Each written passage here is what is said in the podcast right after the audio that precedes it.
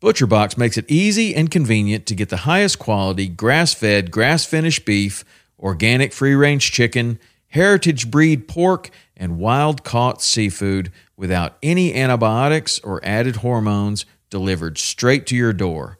For me, I love their ribeye steak with a smoke and reverse sear, their tender belly bacon, which is some of the best uncured bacon on planet Earth. ButcherBox partners with people, small farmers included, that treat their animals in the best possible way and never give any added antibiotics or hormones. When you join, you choose your box and delivery frequency. You can cancel at any time without any penalty, and ButcherBox delivers amazing and fresh meat right to your door in a 100% recyclable box. For a limited time only, get free chicken nuggets for a year and 10% off your first box when you sign up today and use the code WP. That's a 22 ounce bag of gluten free organic chicken nuggets in every order for a year when you sign up at butcherbox.com forward slash WP and use the code WP.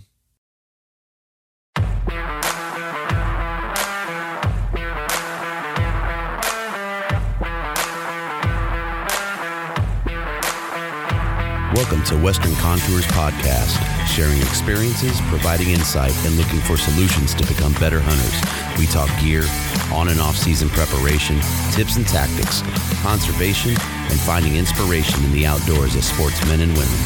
Thank you for joining us as we share our love for all things Western hunting. Hey guys, thanks for joining Western Contours as we bring you Elk Calling Academy's Feature Friday. On this week's episode, Michael discusses archery elk hunting public land ethics. Enjoy the episode.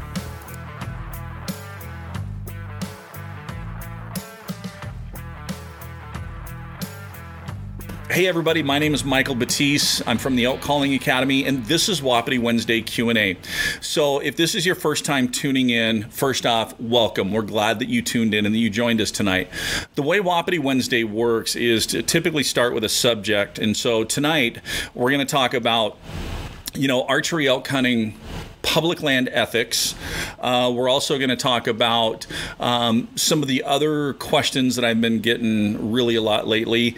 And also, we're going to recap last weekend's hunt with what I saw, elk activity, and that kind of stuff. Now, if this is your first time, it doesn't matter if you're joining us from Instagram, YouTube, or Facebook, you do have the option and opportunity that you can put your questions in live, and we will answer those.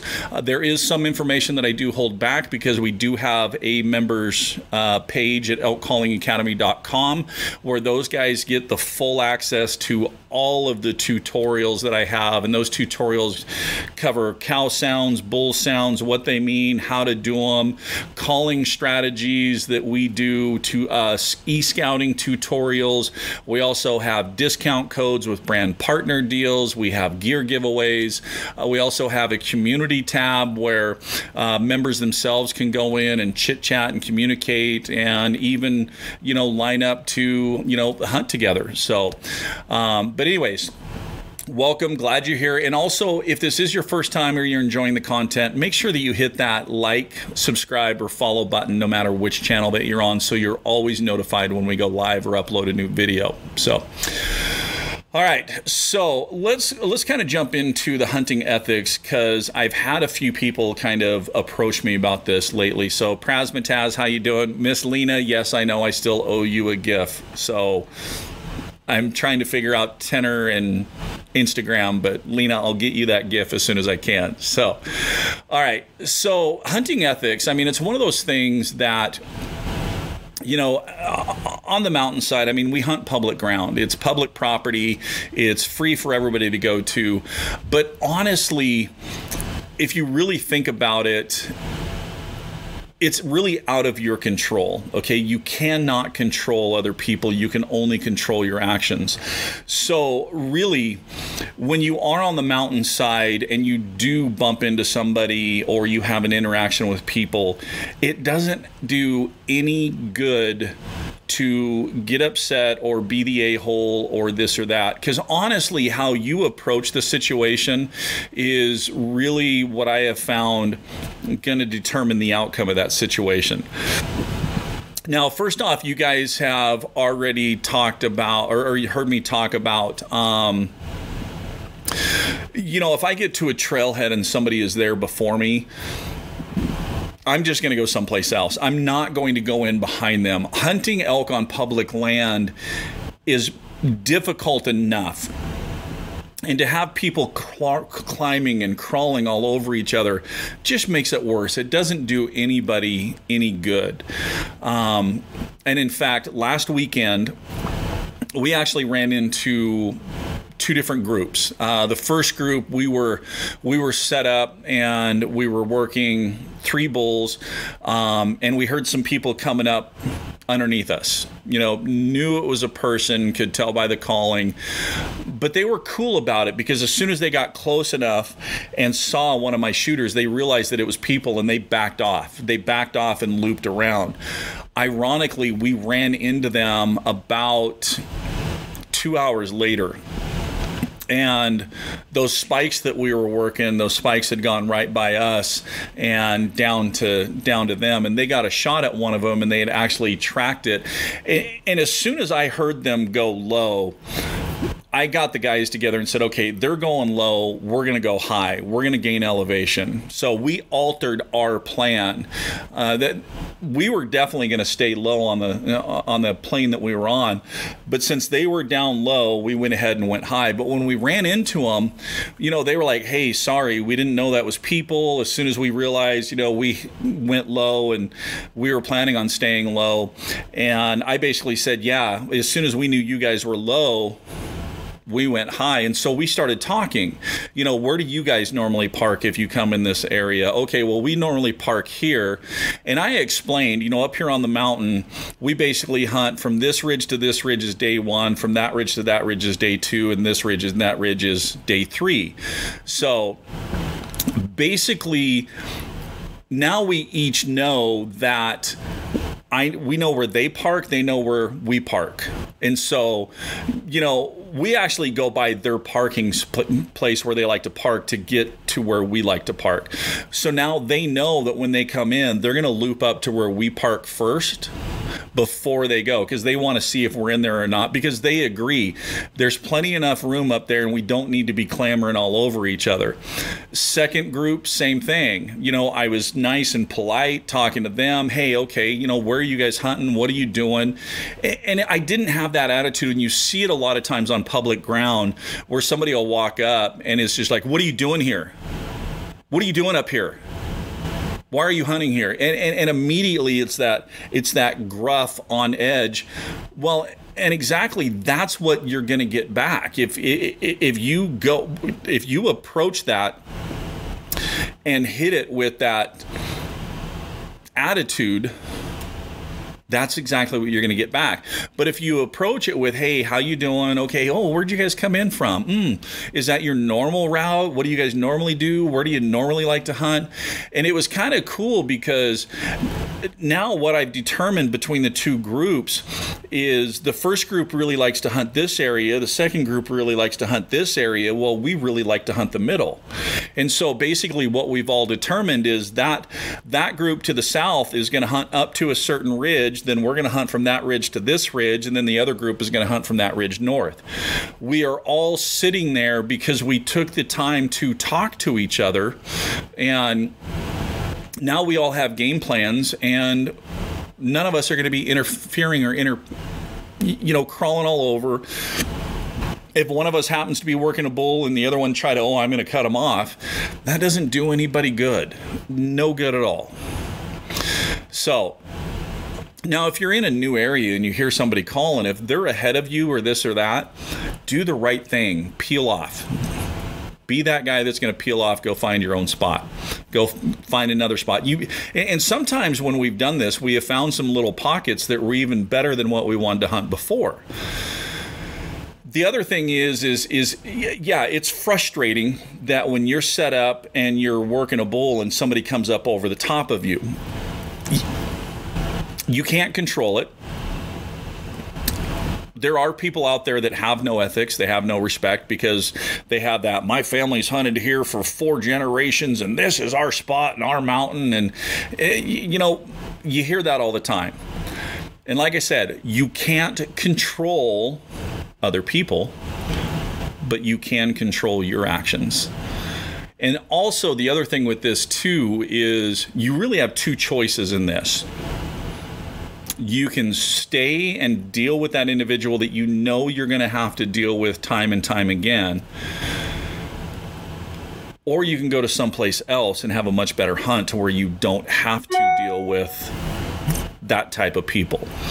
But the also the thing that I found from that is it's amazing how much information that you can get from people if you're just calm and talk. Because it's amazing on the mountainside how many people like to brag about how good of a hunter they are, how successful they are, how many elk their family has taken out of that area over the years, their hunt patterns, when they're coming up to hunt, when they're heading back to town, this and that. You can basically get a lot of information from them that then all of a sudden you can adjust. Okay, these guys are leaving on Sunday and they're not going to be back until Thursday. That means I have Monday, Tuesday, and Wednesday to hunt this area.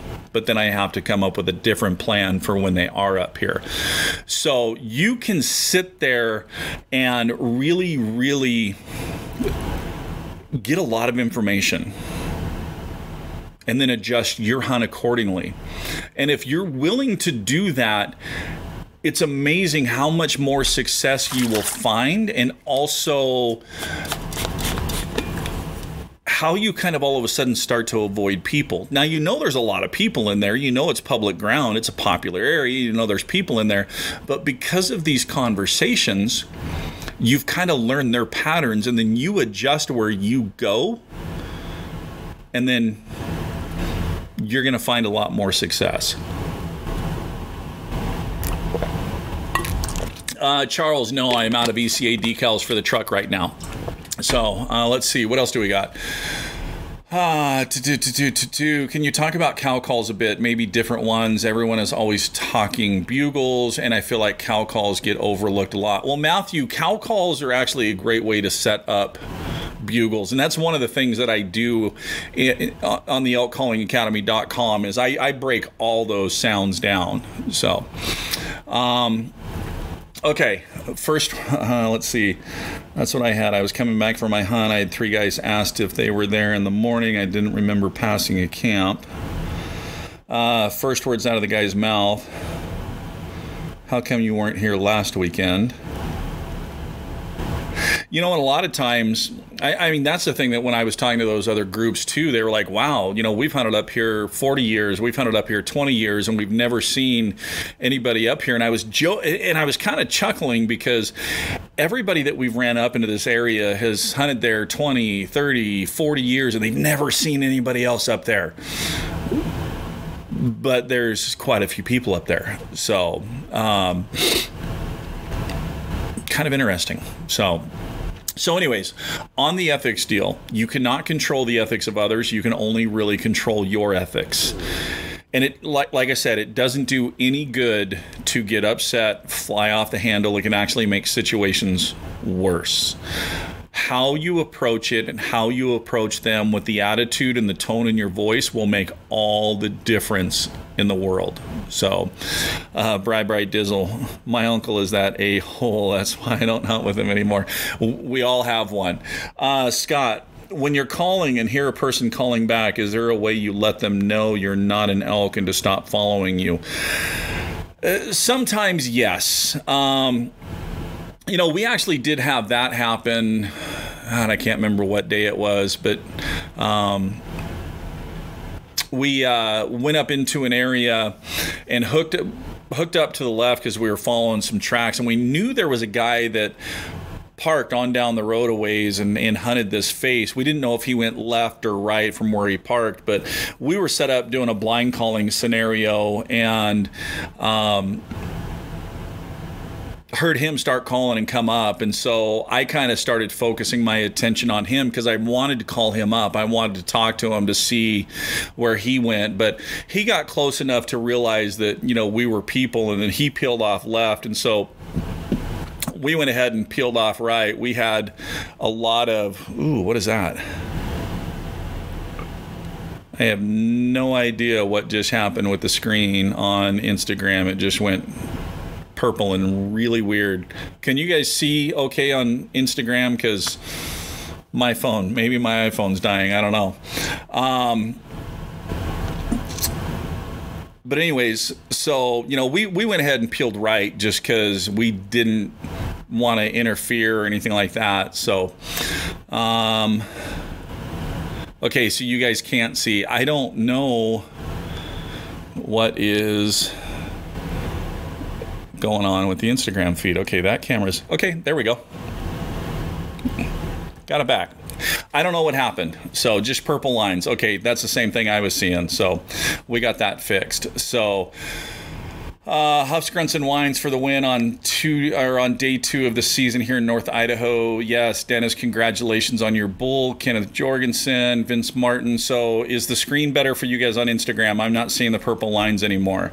Um, howdy. Tim from Arizona heading out tomorrow. Good luck to you. Uh, Chad Jones, no no noise in my area yet. So, Chad, we'll kind of talk about that here uh, in a minute when I do a recap of last weekend. So, uh, do shave and haircut on the tube. Sometimes we will be amazed and oh can do that sound. Oh, yeah, Kevin, I know. Um, yeah, shaving a haircut, five cents. Okay, took me a minute. Uh, Instagram went to purple line, switched to YouTube, no issues here. Yeah, FS, I actually just fixed the screen over on Instagram.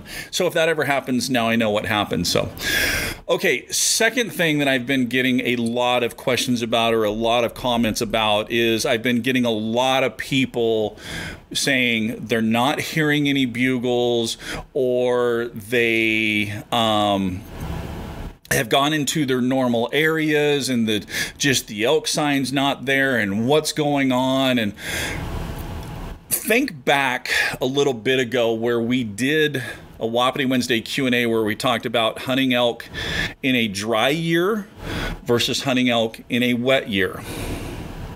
And remember, I said in a wet year, which we are right now, in a wet year, there's a lot more food, and that food is spread out all over. There's also a lot more water because these creeks that sometimes are dried up by the time elk season comes around in a, in a dry year, well, because it's so wet, those creeks are still running. So these elk have more food and more water in places that they typically don't have them in. So, what you end up happening is these elk are spread out. So instead of being congregated numbers, and so this high concentration of sign that you're used to seeing in your normal area because it's a normal year or a dry year, well, now because it's a wet year, you don't have that large congregation of elk because they're spread out more because they have that food, and that's what's going on. The other thing that is basically going on that when you have them spread out like that, because the bulls are spread out with their cows, your competition actually diminishes because you know your bull to cow ratio all of a sudden changes at that point because you don't have all these bulls right on top of each other. They're spread out more. So that's why you may not be hearing as much bugling action. But again, this is what I'm hearing from everybody too. We went and we did this and we did that and we didn't get a single response. And again, you guys know what my question is going to be. Really, you didn't get a single response. Nope, we didn't hear a single bugle. Now, wait a minute. I thought you said you didn't get a single response. Well, yeah, a bugle is how they respond. No. And honestly, some of the responses that we have heard so far this year are not bugles. They are low grunts, they are low huffs, they are raking, they are low audible sounds that you really have to be listening for and paying attention to. If you're not really focusing and listening to those, you're going to miss them. And you're just going to be walking right by elk. So, what is going on right now is excuse me, the elk are spread out. We've also had, at least here in Idaho, we've had several storm systems move through that has brought a lot of unsettled weather. And so, what you have is you have this barometric pressure that's going up and going down and going up and going down. What we have found is when that barometric pressure drops down into the 29 range, that's when we're actually seeing and hearing some bugling action. When that barometric pressure is up above 30, not getting anything. So, uh, too much rain here in Wyoming and the rut has finally begun. So, okay, I saw a question here. Al, 2020, if it is going to take several trips or a long time to pack meat out, what do you think is the best method? Debone it right away or hang it on the bone and then debone it when it's ready to be packed out? I honestly am not a fan of boning. I never debone my elk. I always leave quarters in or bone in. To me, I think it's easier to handle, it's easier to pack, it's easier to control, it's easier to hang. Um, so if it's going to take a while, find a cool dark shaded area. If there's a creek there you can take sticks and you can build a meat cache. Put it high enough above the water that you can lay those quarters on those sticks. So it's going to be shaded all the time. You have the cool temp of the creeks rolling by and so that cool air is going to cool that meat down faster and it's going to buy you more time for getting that meat out. So al that's what i would do. So uh, my dad got a cow today. I'm trying to get a bull with my bow. Redneck canadian memes congratulations to your dad and good luck to you. So, uh, Scott, I had a guy follow me all the way up a drainage, always out of sight. Anytime uh, I bugle, he would go crazy with really bad cow calls. Some people are that way. And I am guilty in the past if, if somebody's doing that with me and knowing my area well enough i will send my hunting partners to where we want to hunt and I will basically bugle and drag that individual over into another drainage or basin and then slip out the backside and go, you know, go quiet, slip out the back and then go meet with my hunting partners. And then I drop that person far enough over. Um, Scott, you really can't control, or maybe what you can do is is it, it, you might even want to just sit down on the mountain. If you know he's following you, sit down and let them catch up and then have a talk with them. So, but have a rational talk. So, and sometimes it's it's you know some of these people weren't really raised with mentors. They weren't really raised with family members that taught them ethics or they were raised by that individual that this is our family hunting grounds and you just go wherever you want, boy. So, but sometimes too they just don't know any difference. And sometimes they're just so new, Scott, that they might not even know that you're a hunter. They might think you're an elk. So sometimes just sitting down and having a conversation with that person can make your hunt better and can make their hunt better as well. So, uh, how do you hunt a good wallow pit? Uh, acknowledge it and move on, call near it, etc. Uh, David, there's a lot of different things you can do. Uh, you can sit on it during midday. Um, you know, if you have a trail camera on it and you have kind of a time of day when elk are coming into it, whether it's a morning wallow or an evening wallow or a midday, um, if it's morning or evening, you can actually sit by that wallow and do some blind calling routines from it, or uh, like I said, midday just sit there, do a few cow calls, and see if a bull's going to get up out of his bed and come over and um, you know hit that wallow. So, um, you know, some people actually just put tree stands up on them, and they'll go up and sit in a tree stand above that wallow. Sometimes, sometimes if it's a good active wallow, so you have a lot of options on what you can do there. So. Uh, question. Uh, so we got on an elk. I was 100 yards back with my friend was up front stalking. He said he was hung up on a tree line. I waited till he chuckled, so I did the same back and ran back and forth, hitting dead trees. Was that the right move? Um, I don't know, Robbie. What? How did how did the bull respond to that? What did he do? I mean, did he respond back to you? Did he go quiet?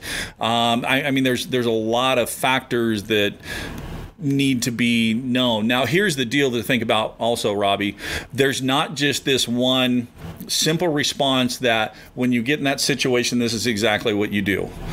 because what you do today that didn't work may work tomorrow with that bull. Their mindsets change from day to day and sometimes from morning to evening. So, what he doesn't want to hear in the morning, he may like it in the afternoon. So, uh, FS, I've heard a lot of grunts, only a few bugles. Yeah, same thing. We've been hearing a lot of low audible. Uh, so if I'm calling a bull, how long do I wait to bugle? Uh, redneck, it really depends on his response pattern. How vocal is he? If he's bugling quite a bit you can you don't really have to wait that long. Um, if if his bugles are spread out uh, then you want to spread out your calling. Match your environment and match that bull that you're calling to but also pay attention to how he's responding to the sounds that you're doing. Pay attention to how he responds to your cow calls and pay attention to how he responds to your bugles because he's going to tip his hat and he's going to tell you what he likes and what he's wanting to hear that day it's your job to pick up on those cues and give him what he wants. All right. Uh, first year hunting elk in eastern Washington. Lots of sign last weekend and only one herd. Any advice? Be patient.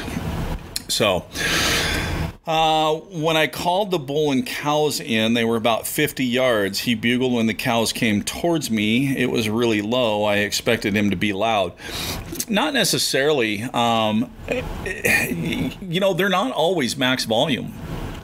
Remember, they have low audible communications too. So it's not always max volume, max effort. Um, it's just like when you're having a conversation with somebody, you know, do you scream at the shout of your lungs? Or, you know, maybe if it's a private conversation, you kind of get a little closer and you bring, you know, your voice level down and you just kind of talk a little bit softer because you only want that conversation between you and that person. So elk, elk are exactly the same way. So uh, I'm headed to Colorado and talk to people, and they said elk were at 11,000 feet. How do I know what elevation I'm at, and do they change as rep progresses? Um, it's it's going to vary from area to area, and you know are, are, are, they still going to be there as the rut really kicks in? hard to say. I mean, are they are they already herded up with cows? Are they you know have they gone to lower elevations, looped up the cows, and brought them up into their rutting areas?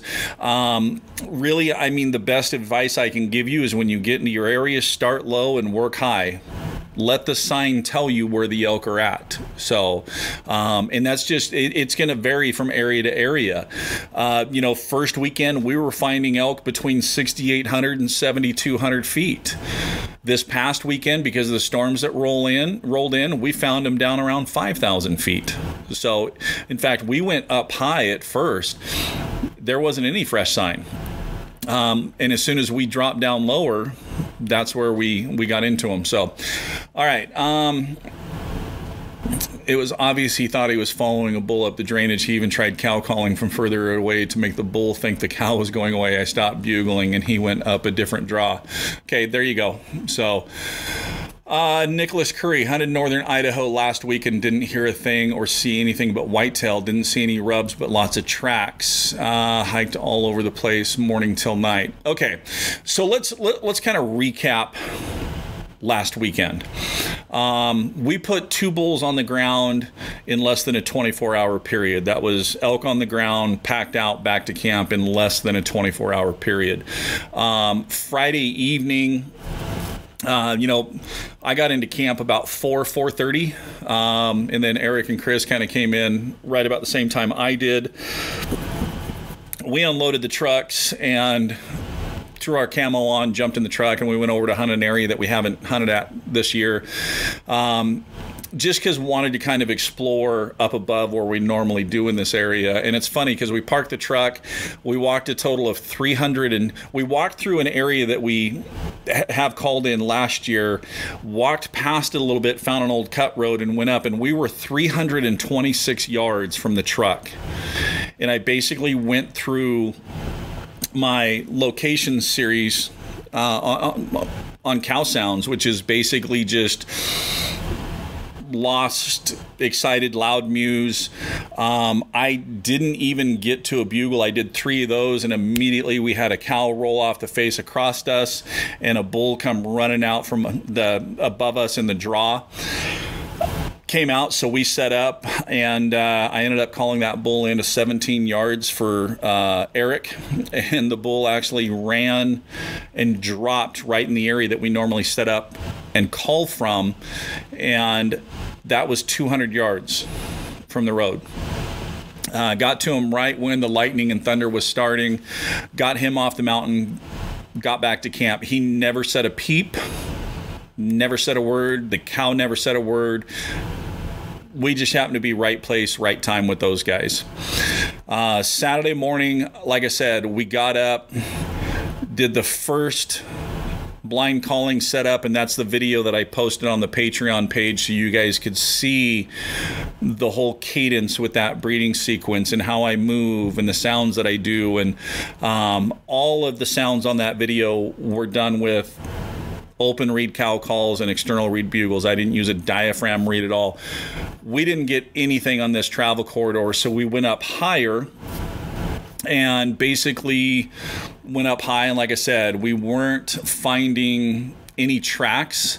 So we looped back down into a rub meadow, which is a meadow that we found on opening weekend that has about 20 rubs, and set up on it, started doing the calling sequence, and I think the second cow run that I went through, all of a sudden, um, we just got a bull, and all he did was just, and this is 1045 1030 1045 in the morning.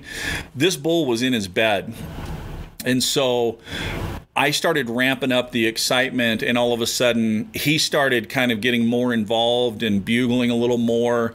And it's kind of funny because he he hit me with a modified not a real aggressive challenge, but he hit me with kind of like a eh, okay, and I kind of cut him off when he was chuckling with one.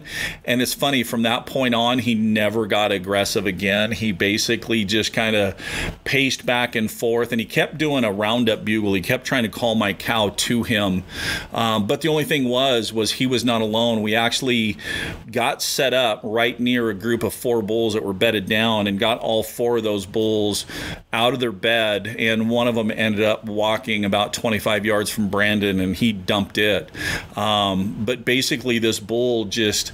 Um, that was really the best bugle action that we have had so far. Um, but again, that barometric pressure was was down in that 29 range, which that's kind of you know golden from what I've seen. So. Um,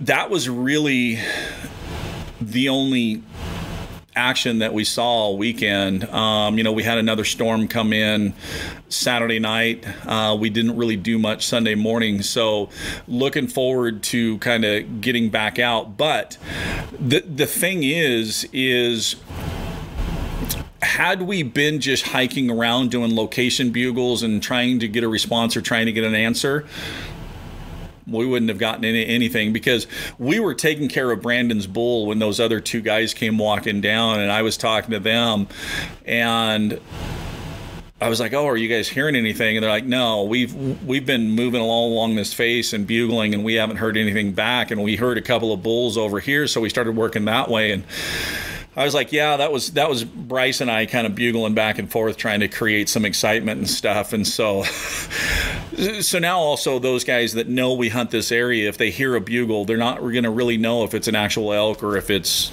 Bryce and I. So that's kind of part of the process with talking to them as well. Um, but what we we're still kind of in that deal that we're not seeing this heavy rutting activity, and I think a lot of you guys are are, are kind of expecting this heavy rut activity where you can just cover ground and bugle and locate and get responses, and they're just they're not right there yet.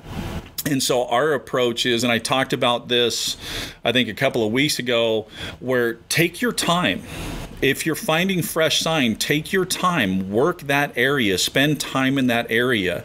You'll really be surprised how many elk are actually in that area. I saw a couple of questions here. Let me jump back.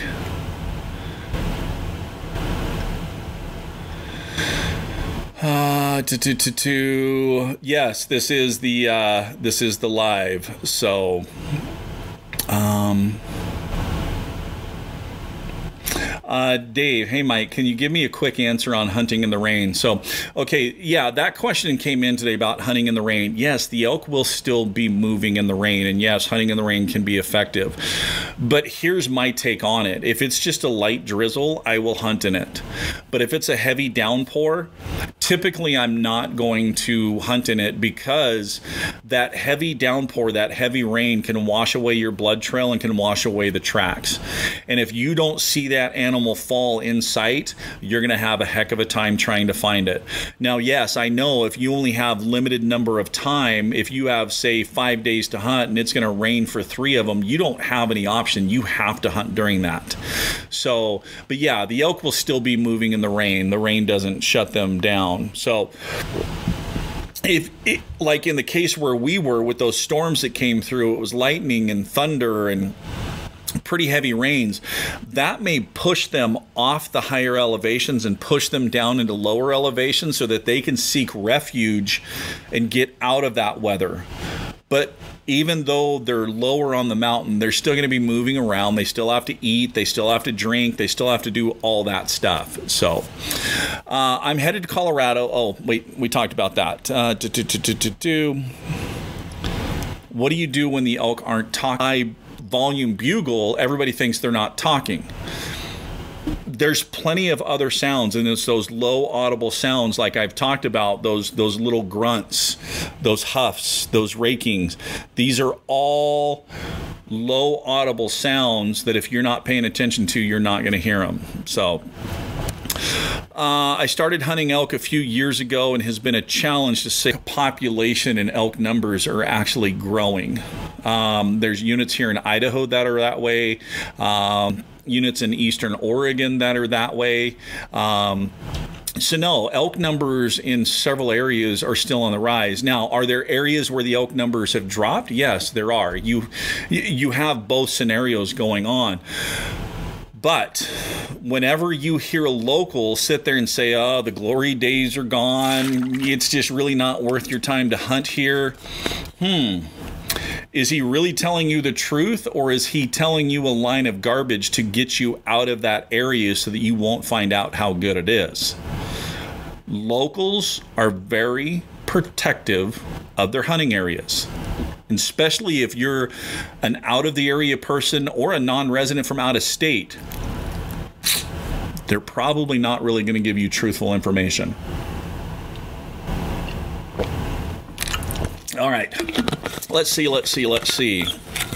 So, and we haven't even gone over to the questions yet. Uh, elk are rather quiet up here in my area, hoping they are talking by Friday yeah, they are getting more and more vocal.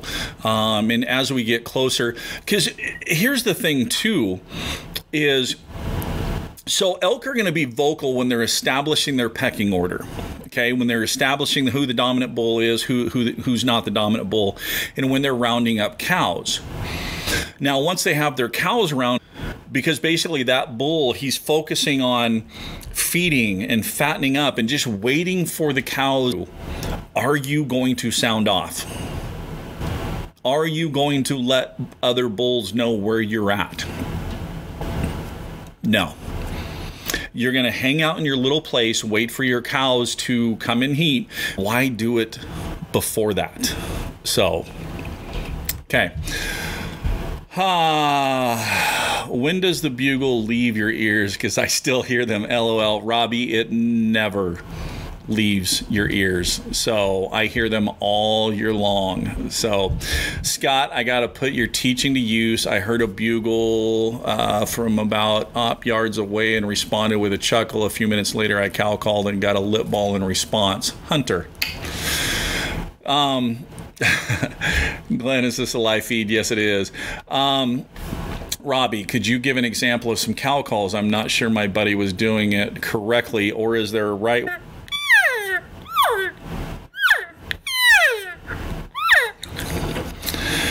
So, I mean, that's just an example of some cow calls. Now, everybody is going to sound a little bit differently. They're going to have a little different tones, just like we all have different voices. Elk have different voices. So, Craig, real sharp, sharpshooter outdoors. How you doing, bud? So, um, you know, was he doing it correctly? I, I, mean, Robert, it really depends on what story was he trying to tell, what picture. No, I, I mean, Cody, sometimes, I, I mean, Cody, when you go fishing, do you only take one lure? Do you only take one spinner or, or, or do you, do you take others. So, I mean, an open reed cow call. Here's here's the thing: don't pigeonhole yourself into using mouth reeds only. Um, you know, that's one thing I noticed earlier this year when I posted a video uh, of a bull that I called in for a buddy a few years ago. And I'm just, I, am watching this hunt and I'm using some open reed cow calls and I'm listening to how these bulls are responding. And then all of a sudden I realized, man, the last three or four years, I really haven't used any open reed calls. Why? Why did I go away from it? Why did I pigeon my whole my why did I pigeonhole myself only into just using this one thing? I mean, it's a different pitch. It's a different tone. It's a different vibration level. If you're not getting any responses with mouth reeds, why not mix it up and try it? Why not try something different? Maybe it has a different frequency to it that that bull's going to like. So, um, now part of the reason opening weekend, the reason I was using open reed calls is because I took a bite of a brat the night before the hunt, and the brat was still really hot, and I burnt the top of my mouth. I burnt the roof of my mouth. I couldn't. It wasn't comfortable for me to put a diaphragm reed up there. So opening weekend. I just focused on those open reed cow calls and external reed bugles. And then last weekend I did it because I wanted to get some video footage of it because some people have said, oh, you can't be successful using those. And so I wanted to show, yes, you can. You don't have to use a diaphragm reed to call an elk or be successful. Open read cow calls are extremely effective. External reed bugles, extremely effective. But you have to put your time in to practice on those and be proficient at them and understand how they work and understand how to do the vocalizations. That's the main thing is understand the vocalizations and understand the message that you're portraying by the sounds that you're throwing out there. So, um, so Cody, no, I, it, would it change if if I were solo? No, actually, with last weekend, I wouldn't hesitate to use open reed cow calls and external reed bugles if I was solo. In fact, that I was using the, the, the Power Bugle Pro, which you know they just came out with September of last year. That thing sounds dang good out there in the mountains and it's so easy to use and you can do all of your vocalizations on it but um, so no it, it wasn't any specific reason it's just I just wanted to. So, uh, FS, I was calling a bull in last Friday, had him coming into about 80 yards. Storm, storm rolled in, bull turned, stopped raining, tried getting him back on the horn, nothing. Is that normal? Yeah, sometimes it can be. Or, you know, sometimes he just got to that point and changed his mind. Hmm, I don't feel like coming in. So uh, they're animals. We can't, we can't make, yeah, who who knows? And it could be too that maybe he rolled out of that area and was just out of earshot, and that's why you couldn't relocate him again. So, uh, I love reeds with open reeds the same. My goal is to make it sound like a party and that bull was invited into early October 12th, 15th in New Mexico. Jeremy, I have no idea. Typically, yes, there is still rutting activity going on around that time. You still have some cows that are coming in late late cycle, or maybe they didn't get bred on the on their their cycles, so they're coming back in around that time. Um, also, too, eh, you know, if, if it's going to be a bad winter, it could push the rut late, so you could have really heavy heavy rutting activity at that time of year. I mean, it, it just it's it's one of those things that's really really hard to just kind of predict and say yes or no. So. Uh, JC Fisk, Christensen, what does your base camp consist of? Uh, so basically, um, our base camp, there are two camp trailers, um, a Cabela's Outback Lodge, a screen octagon tent for cooking. Um, Kelly's got his tent up also. So it's kind of a mixture of tents and uh, trailers. So, uh, kudos for you for not hunting during heavy rain for tracking reasons, Glenn. It's it's hard enough to track sometimes. I could only and, and I've been out there in the rainstorm, and and it just it's it's heartening. It is really really heartening when all of your sign is just completely washed away. So, uh, Andrew bumped a small herd of elk up a ridge line. Wind was in my favor, so I closed 300 yards quick and stayed with their tracks. After taking a route through slowly, I came through the timber over the ridge line and looked across an ATV trail they had crossed to see them in the dark timber across the way. The cow at the rear, who I believe was the lead cow, noticed me, so I put my head down down and watch the other cow start grazing. Just then, the back cow turned her head, and I was able to draw back on a good five point. But right when I got to full draw, she kicked them off. Could I have done any different? No, I mean, when, when you already bump a herd, they're going to kind of be cautious of what's going on on the back trail. So, you know, they're always looking over their shoulder and stuff. Um, you know, sometimes what we'll do is if we bump them, we'll just kind of let them go for a little bit and then we'll take a different route. We won't follow their same tracks, um, come in from a different angle because when you follow their tracks, you're doing a predatory response and you're acting just like a predator, whether it was a bear or a wolf or this or that, because, uh, you know, that wolf is basically just going to be nose down following the scent of that track and basically tracking those animals down. So that's why we will typically come in from a different direction. So, uh, okay, I got to check. Uh, to do, to do, to do. Okay, Rick, last weekend saw groups of bulls with bulls still grouped up and not that vocal. Do I stay real strong with the breeding sequence or do I call a little softer when I see these bulls grouped up? So, um, I, I, I mean, yeah.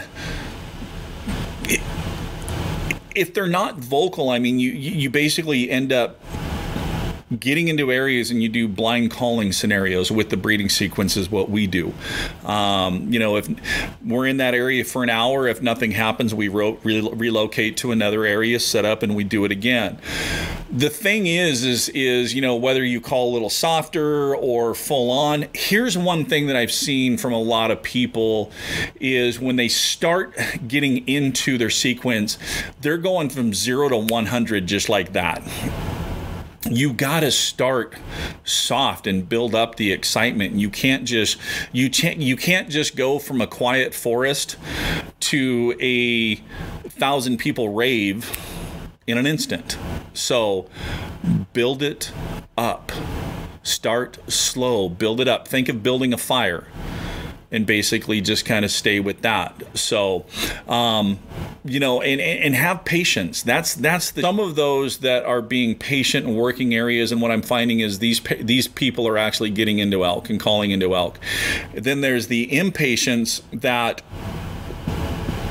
aren't really working these areas or they only work them for 15 20 minutes nothing's here nothing's coming in we haven't heard anything let's move on it's a tough thing because you'll sit there with patience and all of a sudden in your head it starts going. There's a bull over that ridge that's bugling. You don't have anything right here that's bugling but there's a bull that's over there that's bugling you need to advance you, you need to uh, abandon what you're doing here and you need to haul butt over there because you, you, that bull's. Have you guys ever heard that little voice in your head? You, are sitting there. You're, you're you're you're okay. I'm going to be patient. I'm going to sit here, and I'm going to work this area. But you start working it, and time moves slow at this point. And then that little voice in your head just starts going and chirping. You're wasting your time. You're wasting daylight. There's a bull over there. I know there's a bull over there bugling. You just need to go. So, and in the past, I was guilty of that. I would be like, you know what? Yep, right. Let's go. But then as soon as I got up and started moving, 50 yards down the trail, I bump into an elk that's coming into me calling because I wasn't patient enough. So, especially early on in the season, patience is key. It's not a race or, or it's not a sprint. It's be patient, work areas. So. Uh, so there is so they're not in rut yet. Well, yes, they are, Nicholas. Um, you have different stages of the rut. You have pre-rut, you have peak rut, you have post-rut. So when you say rut, a lot of people just think of that mass bugling action and excitement and all this. That is the peak rut. So what we're going through is the pre-rut right now with the staging, the dominance, establishing of the dominance, the rounding up of the cows, the moving the cows back into the rutting areas, the staging and getting ready for cows to start coming into estrus and cycles and get that excitement going. So they're being patient, waiting for that rut.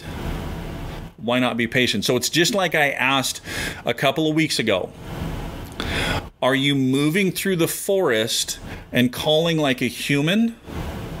Or are you moving through the forest and calling and acting like an elk? That's the question you need to ask yourself. That's true because all the local hunters from here say that calling don't work, that they are too smart. So, um, Oh yeah, you'll hear that a lot from people too. Ah, if you call in my area, elk run the other way. Perfect. So, uh, Michael, in regards to calling Rocky Mountain and Roosevelt elk, do you approach the same calling techniques or do you change it up? Can you elaborate on any differences? Bill, I really don't change it up, and I've actually taught several students that hunt and live in Roosevelt country, and they've applied um, kind of the elk calling academy approach and elk calling academy tactics, and they've had you know good success on Roosevelt's. So um, the only difference is is really between Rocky Mountain and Roosevelt's is Rocky Mountain elk will typically li- live in areas that are a little more open, so you can hear their bugles at longer distances. Where Roosevelt's live in really really thick vegetation, where that sound is really knocked down and it doesn't travel very far at all. So you have to be close before you can really uh, you know hear them and so that's where your setups and your patience and all that really come into play a lot more. So um, okay we already covered that one. So let me check instagram questions real quick. Okay when does a long distance shot change from hunting to simply long range shooting at live targets? Ooh jacob ah, good question. Tough question. So the whole debate or question about shot distance and shot length, I mean, I, I'm not here to tell you what your ethics are or anything like that. For me personally, my longest shot that I'm going to take on a on a bull is 40 yards on the first shot. Um, now, if I already have an arrow in a bull and I need to do a follow up shot, so yeah, I'll stretch that out a little bit. But everybody's effectiveness is different. I mean, the guy that spends almost every weekend at the range shooting his gun is going to be more proficient and can reach out farther than that guy that takes his rifle out two weeks before the season and plinks a few holes in the paper. So that question really is going to vary from person to person. Um, do I agree with some of these 80, 90, 100 yard shots on elk? No, I don't agree with it. So it's a wild animal. It's extremely tough. Um, the kinetic energy and momentum and everything that you lose in that arrow, um, you're just asking for trouble. Plus, when that shot breaks, the time for that arrow to travel that far and that elk to move, you can actually get yourself into a very nasty situation. And shot placement is critical. I can guarantee you get on one bad track because you took a marginal shot, you will rethink about your shot angles and shot opportunities from that point on. It only takes one time being on a track job like that and the sickening feeling that you get in your stomach and how it affects you. Now, there's people out there that doesn't bother them at all at all. It, it, it doesn't matter. They're like, eh, so what? I'll go find another one those are piss poor hunters and piss poor people. But unfortunately, there's people like that out there. So, uh, Lena, you said the autumn equinox triggers the rut. What triggers cows to go into estrus?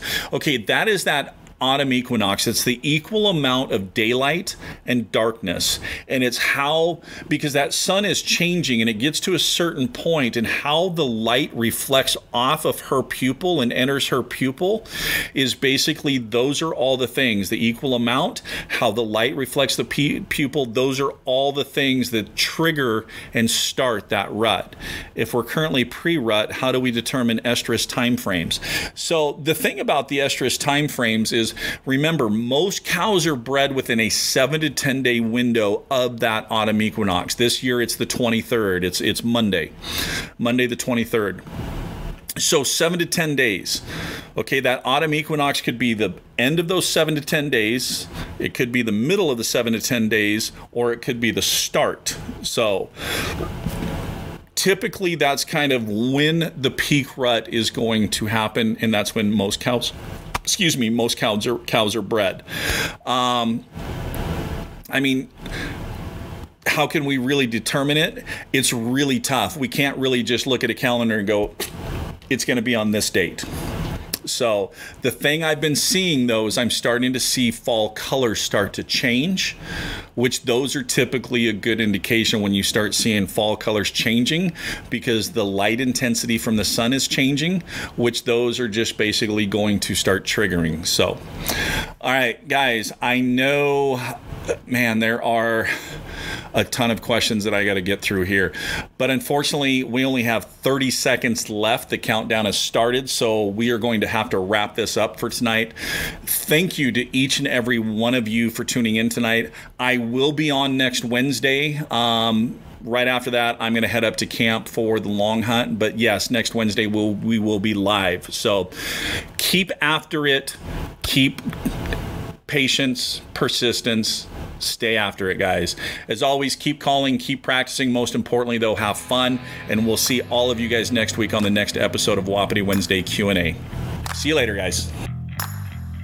Follow and subscribe to Elk Calling Academy on Instagram, Facebook, YouTube, and Patreon for tips, tactics, gear reviews, and live Q&A, helping you to success faster. Thank you for listening.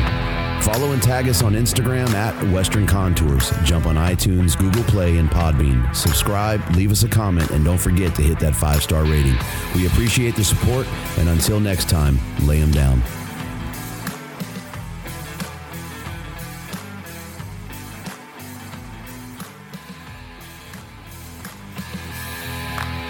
Hey everyone, this is Andrew with Sasquatch Fuel.